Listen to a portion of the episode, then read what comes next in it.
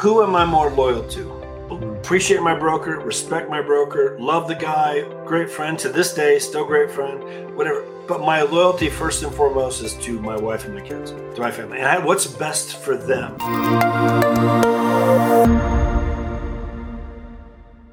I do appreciate and, and I respect loyalty. You know, some people have been, you know, whatever, been around for, you know, 20 years in the same company or they love their broker and they're loyal to their broker. I, I appreciate that. I respect that.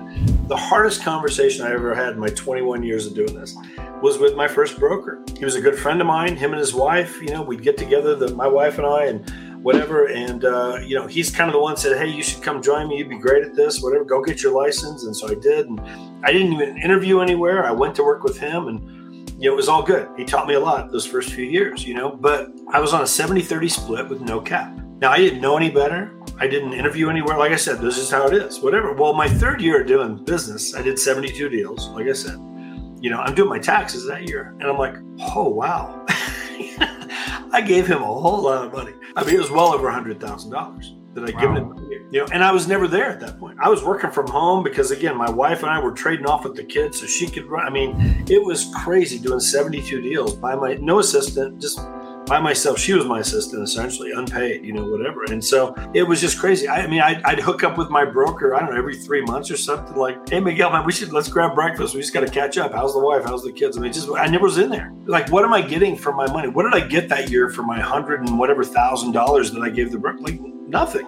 Really. It was all, it was all through the coaching and, you know, I call him one. That's what it was. And so I just had to look at that. It was a hard talk you know, I had done a deal with a Keller Williams agent, and she'd asked me, "Hey, you ever looked at Keller Williams?" No, I'm good. I'm loyal. You know, me and Miguel, I'm not going anywhere. Do my taxes, look at the money. I'm like, wait a minute. Called her up at Keller Williams. Hey, how's that Keller Williams thing work? Well, you know, what are eighteen thousand dollar cap, three thousand franchise fee, twenty one thousand yearly. I'm in. Like that's that's eighty thousand dollars more yeah. in my pocket for doing exactly what I did last year. You know, that's my kid's college. So you, so you love your broker, yeah.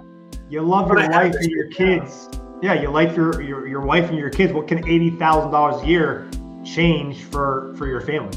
Who am I more loyal to?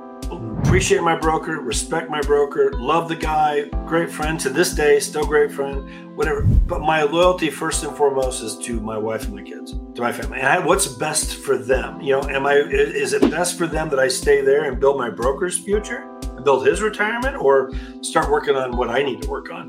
I had to do that. It was a hard talk, but he was great about it. You know, whatever. Hey, you've been great. The door's always open if you want to come back. I've never burned a bridge.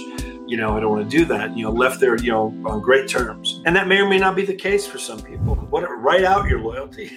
What is what is the one thing you're loyal to above and beyond anything else, and put that down there. I mean, is it your broker? Is that? Not really you know it shouldn't be whatever and so i just had to look at that and so that was it, it's always those are the reasons i've moved every time is it just made more financial sense again, coming over here, you asked me that earlier. It just, yeah, I, I, knew I saw how I could get it all back and actually get over 100%. You know, which most people out there, well, that's impossible. You haven't seen the model. And that's what I tell you just come look at the model, run your numbers through the model, get some help. Andre can help you, I can help you, other agents at EXP can help you. Just look at it and evaluate it for yourself. You don't know what you don't know.